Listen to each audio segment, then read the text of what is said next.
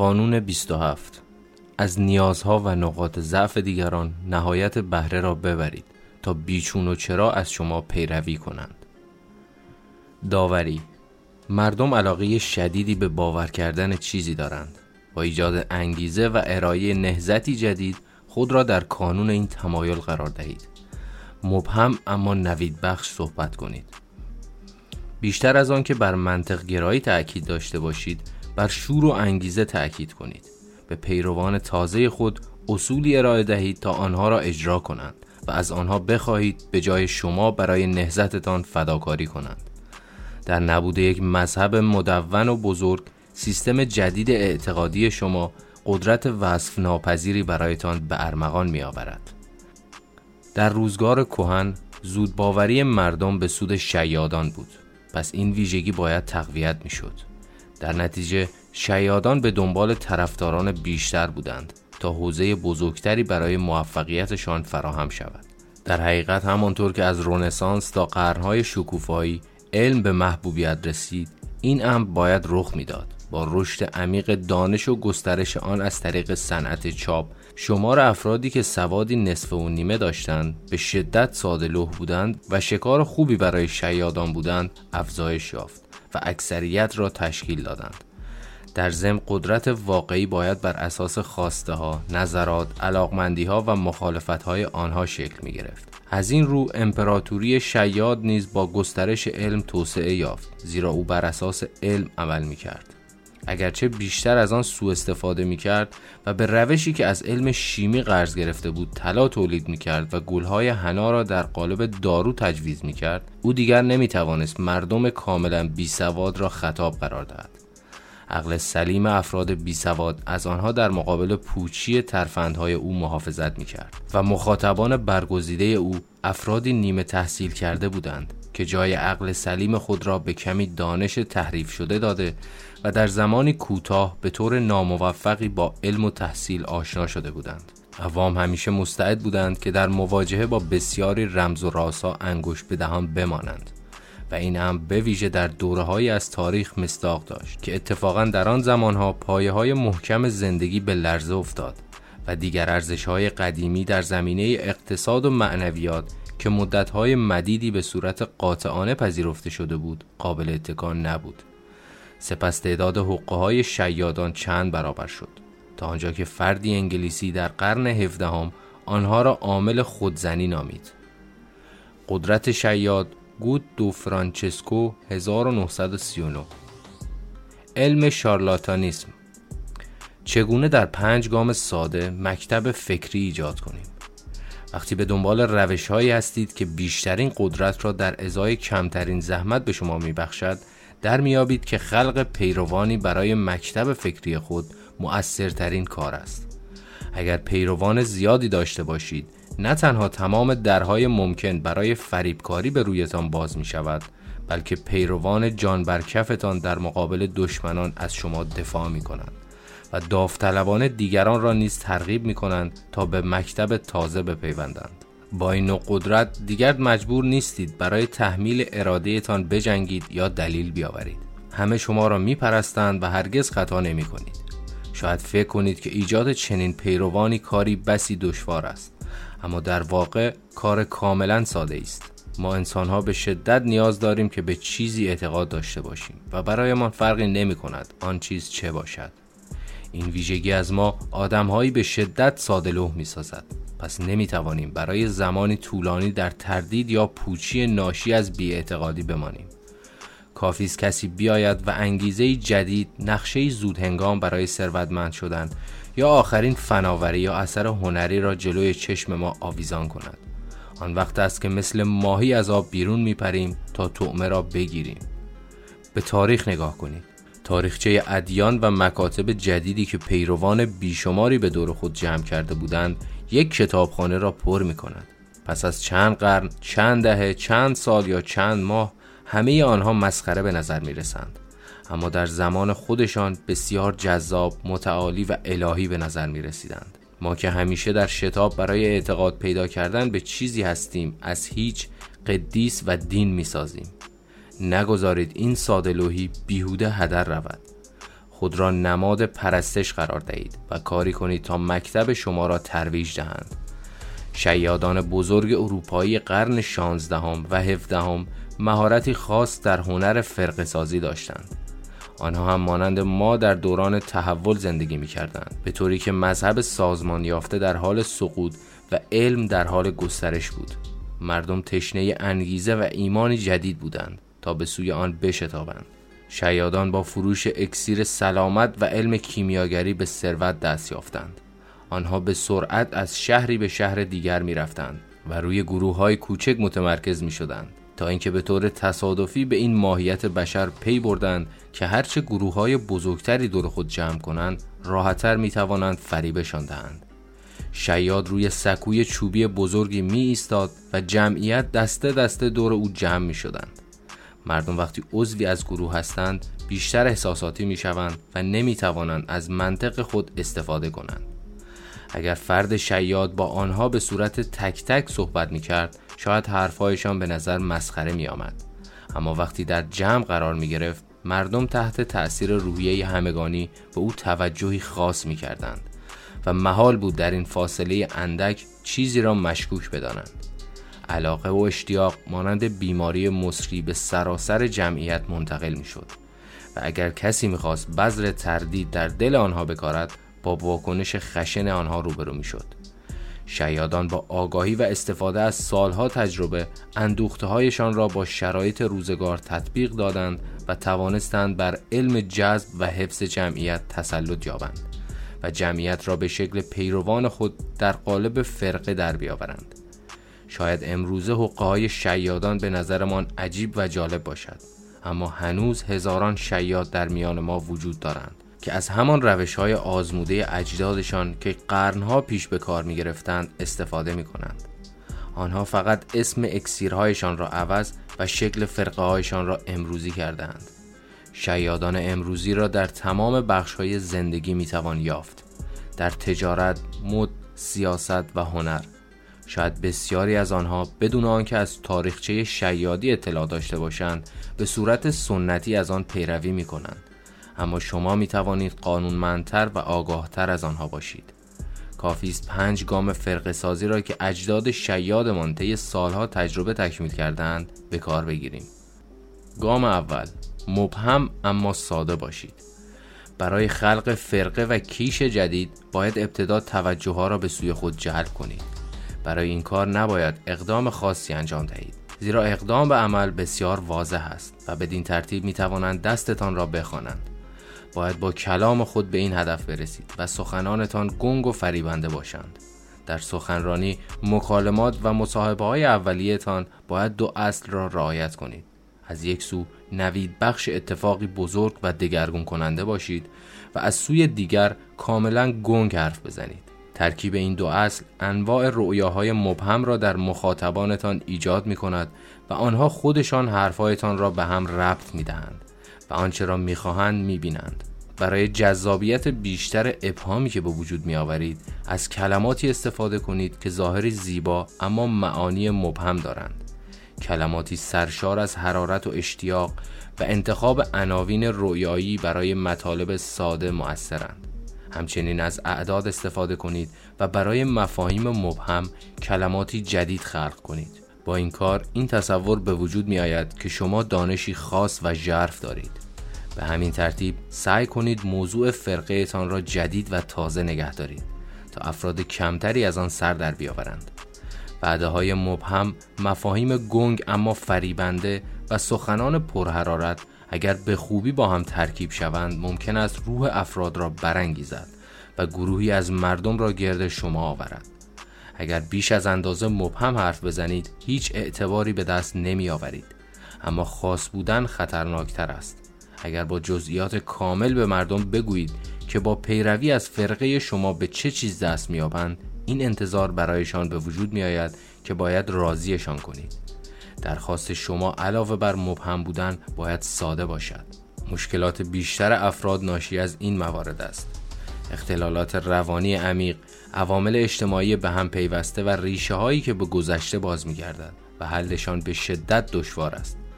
با وجود این تعداد کمی از افراد صبر لازم را برای مواجهه با آنها دارند و بیشتر مردم می‌خواهند بشنوند که راه حلی ساده تمام مشکلاتشان را حل خواهد کرد. توانایی ارائه چنین راه حلی قدرتی عظیم به شما میبخشد و برایتان پیروانی جذب می کند. به جای آنکه درباره زندگی واقعی توضیحاتی پیچیده دهید به های ابتدایی اجدادتان درمانهای مؤثر کشورهای قدیمی و نوشداروهای مرموز رجوع کنید. جغدی که خدا بود. روزی روزگاری در نیمه شبی پرستاره جغدی روی شاخه درخت بلوطی نشست. در همین هنگام دو موش کور بی سر و صدا و بدون جلب توجه پیش خزیدند. جغد گفت شما کیستید آنها از اینکه چطور جغد توانسته است آنها را در تاریکی ببیند تنشان به لرزه افتاد و تکان نخوردند. جغد گفت شما دوتا؟ موشکورها با عجله فرار کردند و به دیگر موجودات آن سرزمین گفتند که جغد بزرگترین و عاقلترین حیوان است. زیرا می تواند در تاریکی ببیند و به همه پرسش ها پاسخ دهد. مرغ کاتب گفت من می‌روم تا با چشمان خود ببینم. و در یک شب تاریک جغد را صدا زد و پرسید چند تا از چنگال هایم را بالا نگه داشتم؟ جغد گفت دوتا و پاسخ درست بود. دوباره پرسید آیا می توانی مترادفی برای کلمه یعنی به من بگویی؟ جغد پاسخ داد به عبارت دیگر. مرغ کاتب پرسید چرا عاشق عشقش را صدا می کند؟ جغد گفت تا عشق ورزی کند. مرغ کاتب با عجله نزد دیگر موجودات رفت و به آنها گزارش کرد که جغد واقعا بهترین و عاقلترین حیوان در جهان است. زیرا می تواند همه چیز را در تاریکی ببیند و به همه پرسش ها پاسخ دهد. روباه پرسید آیا در روشنایی روز هم می تواند ببیند؟ صدای موش زمستان و سگ پشمالو بلند شد و هر دو با هم گفتند بله. همه موجودات با صدای بلند به این پرسش احمقانه خندیدند و کاری کردند که روباه و دوستانش از آن ناحیه بروند. سپس قاصدی نزد جغد فرستادند و از او خواستند که رهبرشان شود. وقتی جغد در جمع حیوانات حاضر شد نیمه روز بود و خورشید بر فراز آسمان می درخشید جغد بسیار آرام قدم بر می داشت که به او ابهت خاصی بخشیده بود. و با چشمان درشت به اطراف نگاه می کرد که او را مهم نشان می‌داد. مرغ پلیموت فریاد زد او خداست. و بقیه هم با صدای بلند گفتند او خداست. بنابراین هر جا می رفت آنها هم دنبالش می کردند و اگر سرش به جایی می خورد آنها هم سرشان به همان می خورد سرانجام به بزرگراهی آسفالتی رسیدند به وسط بزرگراه رفت و بقیه موجودات نیز به دنبالش راه افتادند. در همان لحظه شاهینی که از بالا شاهد منظره بود کامیونی را دید که با سرعت 50 مایل بر ساعت به سوی آنها می آید. از این رو این خبر را به مرغ کاتب رساند و مرغ هم به جغد خبر داد و گفت خطر پیش روی ماست. جغد گفت یعنی چی؟ مرغ ماجرا را برای شهر داد و پرسید نمی ترسید جغد که نمی توانست کامیون را ببیند با خونسردی گفت از چه کسی؟ تمام موجودات یک صدا فریاد زدند او خداست. و وقتی هم که کامیون به آنها اصابت کرد و از رویشان رد شد هنوز هم داشتن نالان می‌گفتند او خداست. بعضی از حیوانات فقط زخمی شدند اما بیشتر آنها از جمله خود جغد کشته شدند. نتیجه اخلاقی بیشتر اوقات می توانید بسیاری از مردم را فریب دهید.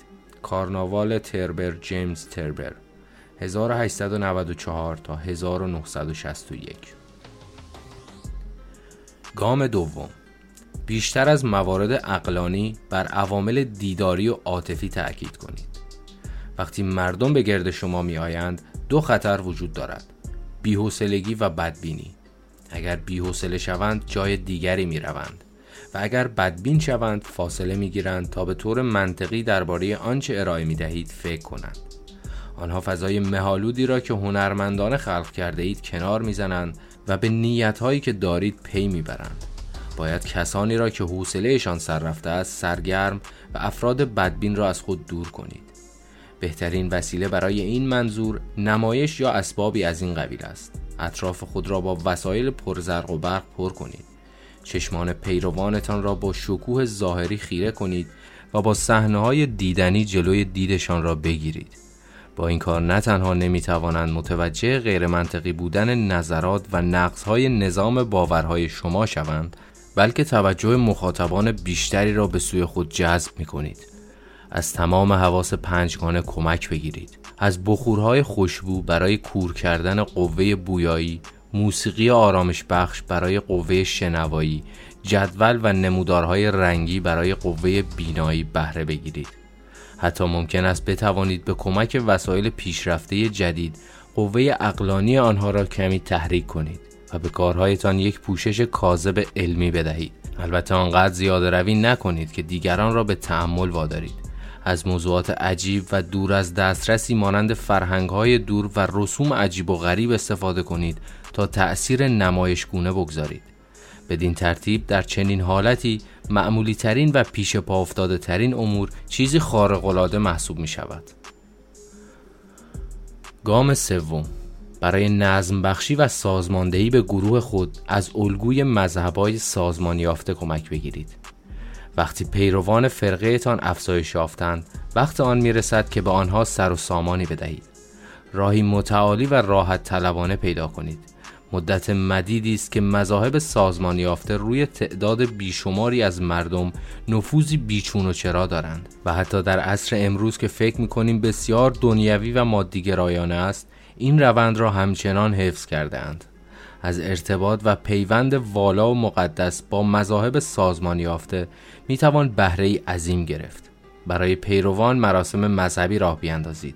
سلسله مراتبی در نظر بگیرید و به آنها بر اساس پرهیزگاری ترفیع دهید. در ضمن عناوین و لقبهایی به آنها اطاع کنید که منعکس کننده مفاهیم مذهبی هستند و از آنها بخواهید قربانی بدهند. تا بر قدرت شما افزوده شود. مانند یک پرهیزگار حرف بزنید و عمل کنید. به هر حال شما دیکتاتور نیستید بلکه کشیش، معلم مذهبی، فرزانه، کاهن یا هر نام دیگری هستید که قدرت واقعیش را در پوشش مذهب پنهان کرده است. گام چهارم. منبع درآمدتان را مخفی نگه دارید. گروهتان رشد یافته است و آن را در قالبی مذهبی شکل داده اید. خزانهتان کم کم از پول پیروانتان لبریز شده است. با وجود این هرگز نباید تشنه پول و قدرت ناشی از آن به نظر بیایید. در این لحظه است که باید منبع درآمدتان را پنهان کنید.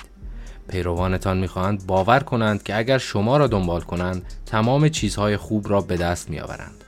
اطرافتان را پر زرق و برق نگه دارید و خود را به مدرکی قابل استناد تبدیل کنید که بر درستی سیستم باوری شما مهر تایید می‌زند. هرگز فاش نکنید که ثروتتان واقعا از جیب پیروانتان به دست آمده است بلکه وانمود کنید که به خاطر درستی روشهایتان آن را به دست آورده اید و اشتیاق تقلیدی آنها چشمانشان را در برابر ماهیت شیادی ثروتتان کور می کند. گام پنجم. جنبشی با مفهوم ما علیه آنها راه بیاندازید. حالا دیگر گروه بزرگ شده. در حال رونق و مانند آهنربایی است که هر لحظه ذرات بیشتری به خود جذب می کند. با وجود این اگر مواظب نباشید سکون برقرار می شود. با گذر زمان حوصله پیروانتان سر می رود و از گروه جدا می شوند. برای آنکه پیروانتان را متحد نگه دارید حالا باید همان کاری را کنید که تمام مذاهب و سیستم های فکری انجام دادند جنبش ما علیه آنها را راه بیاندازید اول مطمئن شوید که پیروانتان معتقدند بخشی از سازمانی منحصر به فرد هستند که اهداف مشترکی را دنبال می کنند. سپس برای تقویت پیوندشان یک دشمن گمراه را در بیرون به تصویر بکشید که می‌خواهد نابودتان کند. نیروی از بیاعتقادان در بیرون وجود دارد که تمام تلاششان را می کنند تا شما را متوقف سازند. حالا می توانید هر نیروی خارجی که تلاش می کند ماهیت شیادانه سیستم اعتقادی شما را آشکار کند به عنوان عضوی از این نیروی منحرف معرفی کنید. اگر دشمنی ندارید یکی بسازید. وجود دشمنی پوشالی که پیروانتان می توانند نسبت به آن واکنش نشان دهند باعث اتحاد و پیوستگی یارانتان می شود آنها به آرمان شما ایمان دارند و می‌خواهند کسانی را که به آن اعتقاد ندارند نابود کنند. رعایت قانون یک. در سال 1653 مردی از میلان به نام فرانچسکا جوزپه بوری که 27 سال داشت مدعی شد به او مطلبی الهام شده است. او در اطراف شهر میچرخید و به همه می‌گفت فرشته بزرگ میکائیل بر او نازل شده و اعلام کرده که او برای فرماندهی ارتش پاپ جدید انتخاب شده است. ارتشی که جهان را به تسخیر در میآورد و دوباره زنده می کند همین فرشته مقرب دوباره به سراغ بوری آمد و گفت بوری قدرت دیدن روح افراد را دارد و به زودی سنگ کیمیا ماده ای را که می توانست فلزات را به طلا تبدیل کند و مدت ها بود همه به دنبال آن بودند کشف خواهد کرد. دوستان و آشنایانی که توضیحات بوری در مورد الهام را شنیده بودند با دیدن تغییراتی که در او به وجود آمده بود تحت تأثیر قرار گرفتند. بوری در گذشته فقط عیاشی و خوشگذرانی می کرد اما حالا همه آنها را رها کرده بود و به مطالعه کیمیاگری و بحث درباره رمز و راز جهان روی آورده بود. این تغییر آنقدر ناگهانی و معجزه آمیز بود و حرفهای بوری آنقدر پرحرارت بود که کم کم پیروانی برای خود پیدا کرد. متاسفانه کمیته تفتیش عقاید ایتالیا متوجه موضوع شد. آنها هر کسی را که در مورد رموز هستی واکاوی می کردند تحت تعقیب قرار می دادند. بنابراین بوری ایتالیا را ترک کرد و آواره اروپا شد و از اتریش گرفته تا هلند سفر کرد و به همه می گفت سعادت و خوشی از آن کسانی است که از من پیروی کنند. بوری در هر کجا اقامت می کرد پیروانی را جذب می کرد روشش ساده بود. از الهامی که به او شده بود سخن می گفت الهامی که روز به روز جزئیات بیشتری به خود می گرفت و به کسانی که به او ایمان می آوردند می گفت که او می تواند نگاهی به روحشان بیاندازد او وقتی مرید جدیدی می یافت در حالتی شبیه خلصه چندین دقیقه به او خیره می شد سپس مدعی می‌شد روح آن فرد و نیز میزان روشنگری و استعدادش در رسیدن به تعالی را دیده است. این سخنان نوید بخش او را در جمع یارانش که روز به روز بر تعدادشان اضافه می‌شد خواستنی تر می کرد و در حقیقت برای آنها افتخار محسوب می شد. بوری برای این فرقه شش درجه در نظر گرفته بود که مریدان بر اساس آنچه بوری در روحشان دیده بودند در این درجات دستبندی می شدند. آنها با تلاش و وقف کامل خود به فرقه می توانستند به درجات بالاتر دست یابند. بوری که او را عالی جناب و طبیب جهانی خطاب می کردند از آنها خواسته بود سختگیرانه ترین پیمان فقر را با او ببندند تمام اموال و پولهایی که داشتند باید به بوری داده می شد اما آنها با این موضوع که باید اموالشان را به بوری می‌دادند مشکلی نداشتند. زیرا بوری به آنها گفته بود من به زودی مطالعاتم در مورد کیمیاگری را به نتایج رضایت بخشی خواهم رساند و با کشف کیمیا می توانیم هر چقدر بخواهیم طلا داشته باشیم. با برخورداری از این ثروت بادآورده بوری کم کم سبک زندگیش را تغییر داد و با شکوه ترین آپارتمان در شهر را کرایه کرد تا به طور موقت در آن اقامت گزیند.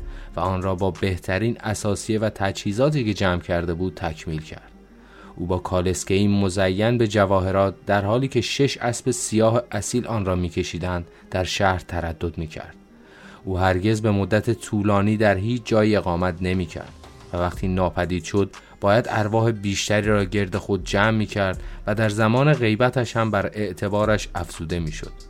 بوری مشهور شد اگرچه در واقع هرگز کار ملموسی از او دیده نشد از آن پس افراد نابینا، فلج و درمانده از سراسر اروپا برای دیدن بوری می آمدند. زیرا شایعه شده بود که او قدرتی شفابخش دارد. در ضمن برای خدماتش نیز هیچ پولی دریافت نمی کرد و این امر او را حیرت انگیز نشان می‌داد. و در واقع برخی مدعی شدند که او در برخی از شهرها معجزه کرده و کسی را شفا داده است. بوری فقط با اشاره به موفقیتهایش تخیل مردم را ترغیب می کرد تا هرچقدر می‌خواهند به آن بال پر بدهند. برای نمونه ثروتش در حقیقت از مبالغ هنگفتی که از گروه پیروان ثروتمندش گرفته بود به دست آمده بود. اما مردم تصور می‌کردند که او به علم کیمیاگری دست یافته است. کلیسا نیز همچنان تحت تعقیبش قرار داده بود و او را کافر و جادوگر شناخته بود. پاسخ بوری به این اتهامات سکوتی موقر بود. این هم فقط بر اعتبار او افسود و پیروانش را مشتاقتر کرد. همه با خود می‌گفتند فقط افراد بزرگ تحت تعقیب قرار می‌گیرند. چند نفر حضرت مسیح را در زمان خود درک کردند. لازم نبود بوری حرفی بزند زیرا پیروانش به حدی رسیده بودند که پاپ را ضد مسیح مینامیدند. بدین ترتیب قدرت بوری روز به روز بیشتر می‌شد. تا اینکه روزی آمستردام را در حالی که مبالغ هنگفتی پول قرض گرفته بود و جواهرات امانتی را هم با خودش برداشته بود ترک کرد. او ادعا کرده بود که می‌تواند به کمک قدرت الهی ذهنش خط و خشهای الماس را از بین ببرد. اما حالا در حال فرار بود و کمیته تفتیش عقاید نیز سرانجام دستگیرش کرد. او 20 سال آخر عمرش را در زندان روم گذراند اما اعتقاد به قدرت الهی در او آنچنان بالا بود که تا روز مرگش هم بسیاری از پیروان ثروتمندش از جمله ملکه کریستینا از سوئد برای ملاقاتش به زندان می آمدند. این ملاقات کنندگان با دادن پول و کالا به او این امکان را برایش فراهم کردند که به تحقیقاتش در زمینه سنگ کیمیاگری ادامه دهد. برای آنکه بنیانگذار مذهبی جدید باشید باید بتوانید به شکلی خطا ناپذیر دانش افراد معمولی را که هنوز به این درک نرسیدند که روحهایشان به یکدیگر تعلق دارند و از هم جدا نیستند روانشناسی و تحلیل کنید. فردریش نیچه 1844 تا 1900 انسان ها آنقدر کوته فکر و تحت کنترل نیازهای آنی خود هستند که شخص فریبکار همیشه افراد زیادی را برای فریب دادن مییابد. نیکولا ماکیاولی. تفسیر به نظر می آید بوری پیش از آنکه فرقه خود را تشکیل دهد به طور اتفاقی به کشف مهمی دست می آبد. او که از زندگی وارانه خسته شده بود تصمیم می گرد آن را رها و خودش را وقف پدیده های پر رمز و راز هستی کند.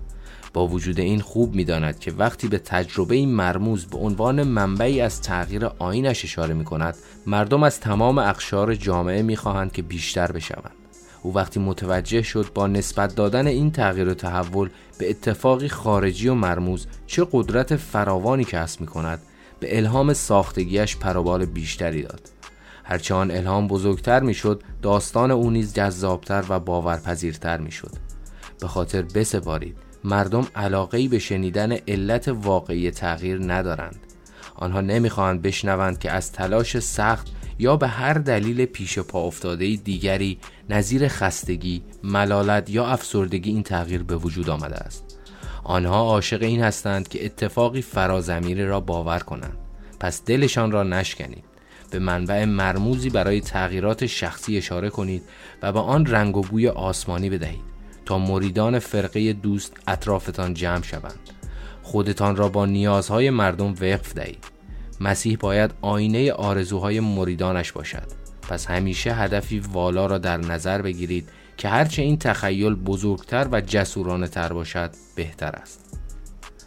رعایت قانون دو در اوایل دهه 1700 شایعه مبنی بر اینکه پزشکی سوئیسی به نام مایکل شوپاک روش دیگری از تبابت را در پیش گرفته در سراسر جامعه اروپا پیچید او از قدرت‌های شفابخش طبیعت برای درمانهای معجزه آمیز بهره می گرفت. از این رو مردم ثروتمند خیلی زود از سراسر قاره برای درمان بیماریهایشان سفر دور و درازی را به دهکده آبی لانگناو محل اقامت دکتر طی کردند. آنها با این باور که پزشکی سوئیسی به نام مایکل شوپاک روش دیگری از تبابت را در پیش گرفته است در طی مسیر پرپیچ و خمی که از میان کوهستان عبور می کرد با شگفتانگیزترین مناظر طبیعی اروپا آشنا می شدند و هنگامی که به لانگناو می رسیدند تقریبا تغییر و روند رو به بهبود را در خود احساس می کردند. شوپا که به پزشک کوهستان معروف شده بود. داروخانه کوچکی در شهر داشت.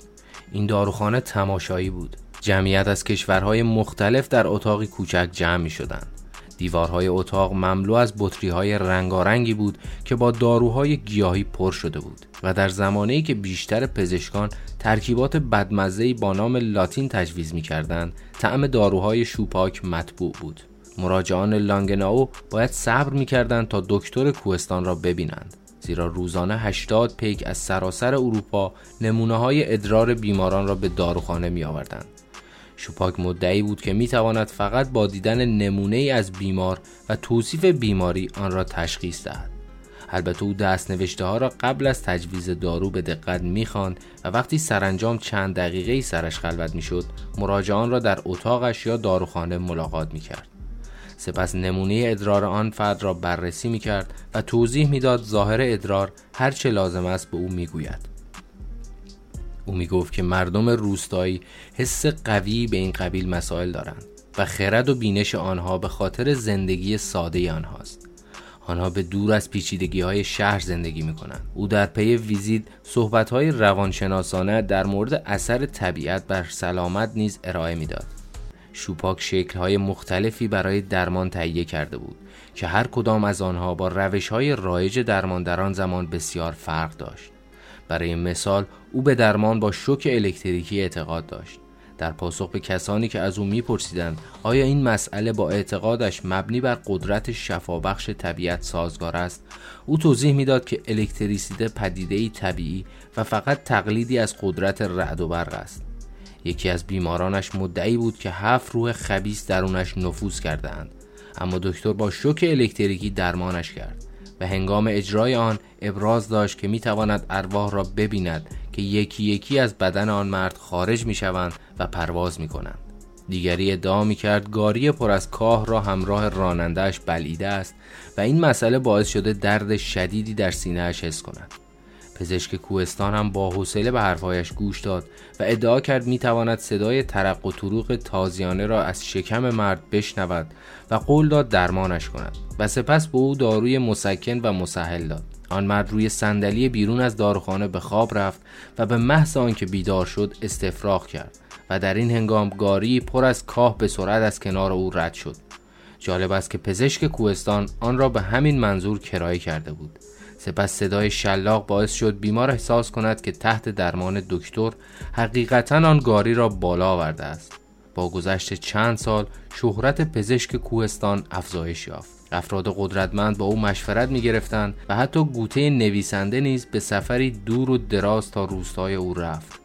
پزشک کوهستان به مرکز فرقه ای از طبیعتگرایان تبدیل شده بود که در آن هر چیز طبیعی ارزش پرستش داشت. شوپاک حواسش بود که تأثیری سرگرم کننده و الهام بخش روی بیمارانش بگذارد. یکی از استادانی که او را ملاقات کرده بود می نویسد یک نفر داخل شرکت می نشیند یا می ایستد دیگری گاهی به کنسرت می رود یا شام یا نهاری را با دوستش می خورد یا به مجلس عیشی می رود آزادی طبیعت تأثیر شادی بخش دارد. گویا با لذایز دنیای اشرافیت درآمیخته است. و اگر این پزشک نتواند هیچ بیماری را درمان کند دست کم می تواند حالات افسردگی و توهمات بیماران را معالجه کند. تفسیر شوپاک کارش را به عنوان پزشک معمولی دهکده آغاز کرد. او گاهی در تبابتش از برخی داروها و درمانهای سختی که با آنها بزرگ شده بود و به ظاهر به تأثیر آنها پی برده بود استفاده می کرد و این دمنوش های گیاهی و شکل های طبیعی درمان روی بیمارانش تأثیری عمیق گذاشته بودند. در جایی که داروهای رایج آن روزگار ترس و درد را برای بیماران همراه داشت. روش های درمانی شوپاک راحت و آرامش بخش بود. بهبود روحیه بیماران عامل کلیدی درمانهای او بود و بیمارانش آنقدر به مهارت او ایمان داشتند که مطمئن بودند بهبود مییابند. شوپاک به جای آنکه به برداشت های غیرمنطقی آنها در مورد بیماریشان بخندد از بیماری حراسی آنها استفاده می کرد تا نشان دهد به دستاورد بزرگی رسیده است. پزشک کوهستان به ما درس های ارزشمندی درباره خلق پیروان فرقه ها می آموزد نخستان که باید راهی بیابید تا اراده افراد را نیز درگیر کنید و اعتقاد آنها به قدرت شما آنچنان قوی باشد که قدرت تخیل آنها از امتیازات شما بالا رود. فقط باید مطمئن باشید که آنها شما را و نه اراده خودشان را به عنوان عامل این تغییر می‌شناسند باور انگیزه یا تخیلی را بیابید که آنها با شور و اشتیاق میپذیرند و شما را به عنوان شفادهنده، پیامبر، نابغه یا هر چه دوست دارید میپرستند. دومان که شوپاک قدرت جاودان اعتقاد به طبیعت و سادگی را میآموزد. طبیعت در واقعیت پر از گیاهان سمی، حیوانات درنده، بلایای ناگهانی و آفت است و بیشتر از آنکه شفابخش باشد وحشت آور است. اعتقاد به خاصیت شفابخشی و آرامش بخش طبیعت واقعا افسانه ای ساختگی و تخیلی است. اما توسل به طبیعت به ویژه در دوران پیچیده و پر استرس قدرتی فوقالعاده برایتان به همراه دارد. البته کمک گرفتن از طبیعت باید به درستی صورت پذیرد. به عنوان کارگردان در نمایشی که از طبیعت به اجرا می‌گذارید باید خصوصیاتی از طبیعت برگزینید که با تخیلات آن دوره سازگار است. پزشک کوهستان نقش خود را عالی بازی کرد. او سنت را روی صحنه برد و درمانهایش را به عنوان قطعه هایی از نمایش نشان داد. او خودش را با طبیعت یکی نکرد بلکه طبیعت را در قالب یک آین ساختگی درآورد. برای خلق اثر طبیعی باید سخت تلاش کنید و طبیعت را به گونه‌ای به نمایش بگذارید. گویا قابل پرستش است. در غیر این صورت هیچ کس متوجه آن نمی شود طبیعت نیز باید مطابق با روند جامعه پیش برود و پویا شود. قدرت دروغ. در شهر نارنوپول مردی به نام روب فیول زندگی می کرد روزی در خانه نشسته بود و عمیقا غرق خواندن تلمود مجموعه قوانین شرعی و عرفی یهود شده بود که صدایی از بیرون شنید. وقتی از پنجره بیرون را نگاه کرد بچه های بیادبی را دید که با هم شوخی می کنند او با خودش فکر کرد شکی نیست که این هم اذیت آزار جدیدشان است. پس از پنجره به بیرون خم شد و فریاد زد بچه ها سریع به کنیسه بروید. سپس نخستین داستانی را که به ذهنش خطور کرد با صدای بلند تعریف کرد. در آنجا هیولای دریا را خواهید دید. چه هیولایی است؟ موجودی که پنج پا و سه چشم دارد و ریشش مثل بز است. اما یک فرق با ریش بز دارد. ریش او سبز رنگ است. وقتی راب فیول مطمئن شد که بچه ها پا به فرار گذاشتند برگشت و به مطالعهش ادامه داد. وقتی به کلکی که با آن بچه های پست زده بود فکر کرد به هوشمندی خودش میخندید. مدت زیادی نگذشته بود که دوباره در مطالعهش وقفه‌ای به وجود آمد. خوب که گوش داد متوجه شد این مرتبه صدای پای مردمی است که می‌دوند. وقتی کنار پنجره رفت چند یهودی را دید که می‌دوند. با صدای بلند پرسید کجا می روید؟ آنها گفتند به کنیسه. آنجا هیولای دریاست. موجودی با پنج پا سه چشم و ریش بزی سبز. فیول با خوشحالی خندید و یاد حقهی که زده بود افتاد و دوباره سراغ مطالعه اش رفت. اما تازه تمرکز کرده بود که هم همه ای از بیرون شنید. و جمعیتی از زنان، مردان و کودکان را دید که همه به سوی کنیسه می دوند. سرش را از پنجره بیرون آورد و پرسید چه خبر است؟ آنها پاسخ دادند این چه سوالی است؟ چطور نمیدانی؟ هیولای دریا درست جلوی کنیسه است او موجودی است با پنج پا سه چشم و ریش بزی با این تفاوت که سبز است و در حالی که جمعیت با عجله می‌رفتند راب فیول ناگهان متوجه شد که خاخام هم در میان جمعیت است و با تعجب گفت عالی جناب اگر خاخام هم دارد با جمعیت میدود حتما اتفاقی افتاده است. او بدون آنکه بیشتر فکر کند کلاهش را برداشت و خانهاش را ترک کرد و شروع کرد به دویدن و در حالی که یک نفس تا کنیسه میدوید با خود می‌گفت چه کسی می‌داند؟ گنجینه قصه های آمیانه یهود چاپ ناتان آروبل 1948 رعایت قانون سه در سال 1788 فرانس مسمر پزشک و دانشمند در 55 سالگی بر سر دوراهی قرار گرفته بود. او که از پیشگامان مطالعه مغناطیس حیوانی بود اعتقاد داشت یک پزشک یا متخصص می تواند از ماده انرژی بگیرد و با استفاده از حیوانات و نیز نیروی مغناطیس به درمانهای معجزه آمیزی دست یابد. اما وقتی در وین زندگی می کرد جامعه پزشکی نظریه هایش را مسخره کرده بود. مسمر مدعی بود که برای معالجه تشنج زنان درمانهای زیادی را بررسی کرده است و افتخارآمیزترین دستاوردش بازیابی بینایی یک دختر نابینا بود. اما پزشک دیگری آن دختر جوان را معاینه و اعلام کرد که همچون گذشته نابیناست و دختر نیز آن را تایید کرد. مسمر اعتراض کرد که دشمنانش می‌خواهند با کشاندن آن دختر به سمت خودشان به مسمر تهمت بزنند. این ادعا باعث شد بیشتر مورد تمسخر قرار بگیرد. به نظر می رسید مردم منطقی وین مخاطبان خوبی برای نظریه او نبودند. پس تصمیم گرفت به پاریس نقل مکان و از آنجا شروع کند. مسمر آپارتمان باشکوهی در شهر جدیدش اجاره کرد و آن را به طور مناسبی تزیین کرد. شیشه های رنگی به کار رفته در بیشتر پنجره ها فضایی با حال و هوای مذهبی ایجاد کرده بود و آینه های روی دیوار تأثیر خواباوری داشتند پزشک در تبلیغاتش می گفت که در آپارتمانش صحنه از قدرت مغناطیس حیوانات را نشان می دهد و از افراد مریض و افسرده دعوت می کرد تا قدرت آن را امتحان کنند. به زودی مردم پاریس از تمام اقشار جامعه و البته بیشتر خانم ها با پرداخت ورودی می آمدند تا معجزاتی را که وعده داده بود مشاهده کنند. داخل آپارتمان رایحه شکوفه پرتغال و بخور عطرهای خارجی از طریق دریچه های ویژه تهویه همه جا به مشام می رسید. وقتی تازه واردها به سالن می آمدن از اتاق دیگری صدای ساز چنگ که نوای آوازخانی زنی آن را همراهی می کرد به گوششان می رسید. در وسط سالن ظرف بیزی شکلی پر از آب بود که مسمر مدعی بود مغناطیس شده است. بازدید کنندگان راهنمایی می شدند که اطراف آن ظرف بنشینند تا میله های مغناطیس را روی آن قسمت از بدنشان که درد می کند یا مشکل دارد قرار گیرد.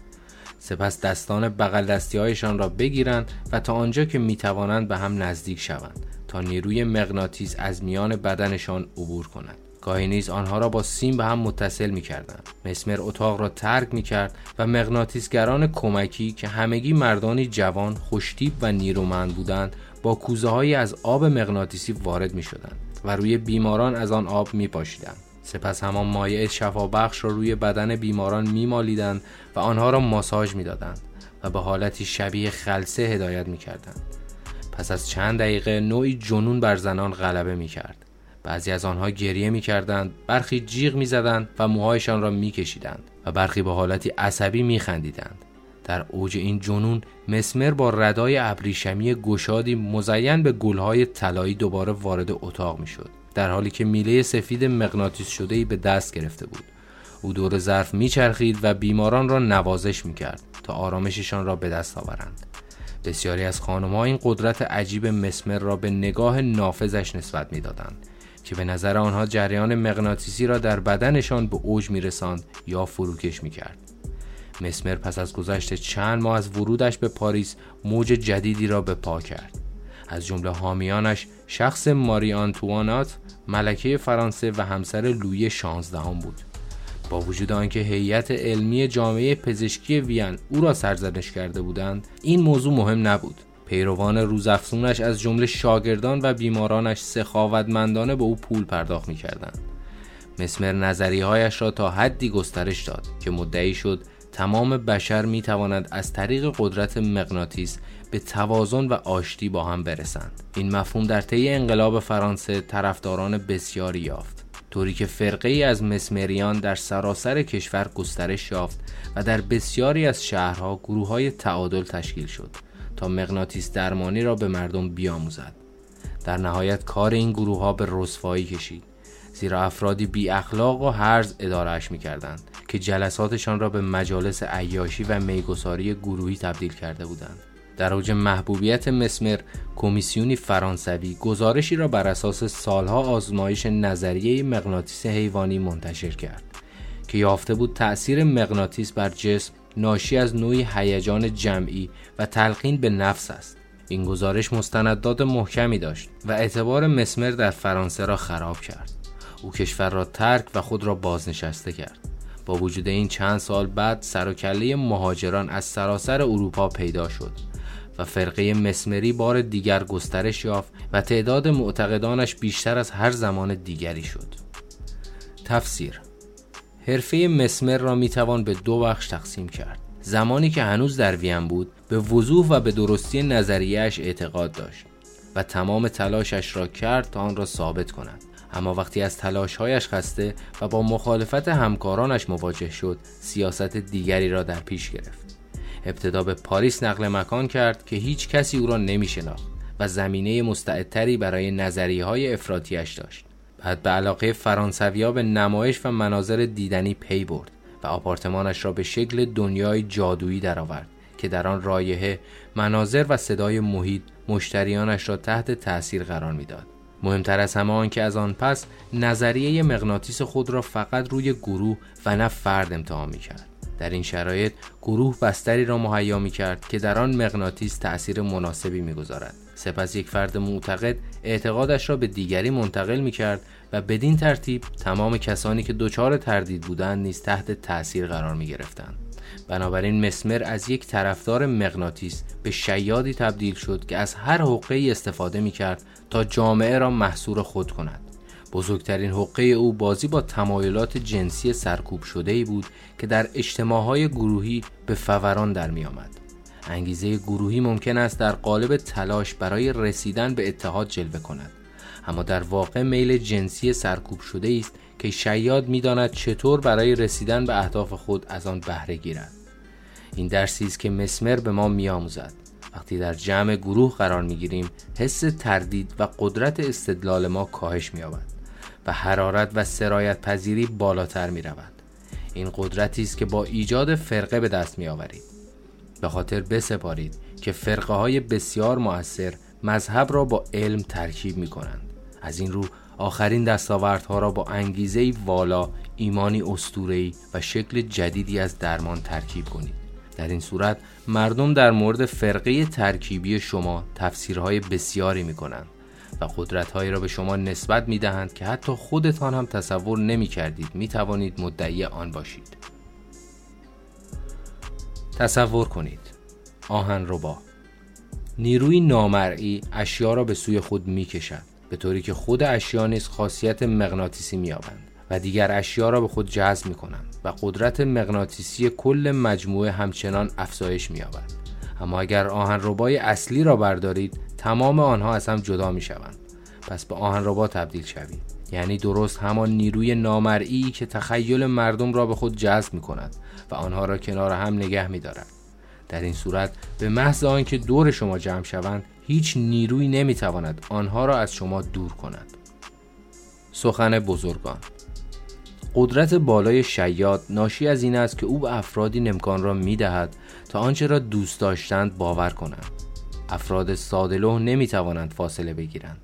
آنها دور فاضل جمع می شوند حال و هوای شخصیشان را به آن فضا اضافه می کنند و سرانجام مانند گله گاو به توهمی که او با متانت به خوردشان می دهد تسلیم می شوند گرد دو فرانچسکو. استثناء. در اغلب موارد گروه را راحت تر از فرد می توان فریب داد و این کار نیز شما را قدرتمندتر می کند اما در این زمینه خطری وجود دارد. هر وقت گروه به نیت پنهان شما پی ببرد دیگر با یک نفر فریب خورده روبرو نخواهید بود بلکه جمعیتی خشمگین به همان سرعتی که به شما پیوستند دمار از روزگارتان در میآورند. شیادان همواره با این خطر روبرو هستند و همیشه گوش به زنگند تا از شهری به شهر دیگر بروند. زیرا سرانجام روزی معلوم می شود که اکسیرشان مؤثر نیست و نظراتشان ساختگی است. و اگر به موقع تصمیم نگیرند جانشان را از دست می دهند. بازی با جمع در واقع بازی با دم شیر است و همیشه باید حواستان باشد تا اگر جرقه ای از تردید یا دشمنی را دیدید که ممکن است جمعیت را علیه شما بشوراند پا به فرار بگذارید. در بازی با احساسات یک جمعیت باید بدانید چگونه خودتان را با تمام روحیات و خواسته های گروه تطبیق دهید. از جاسوس بهره بگیرید. در صدر همه امور و همیشه آماده فرار باشید. ممکن است ترجیح دهید به صورت انفرادی و نه گروهی کار کنید. در این صورت آنها را از محیط طبیعی خود دور کنید تا راحتتر پیشنهادهای شما را جدی بگیرند. قربانی مناسبی انتخاب کنید تا اگر لو رفتید راحتتر بتوانید از دست او فرار کنید.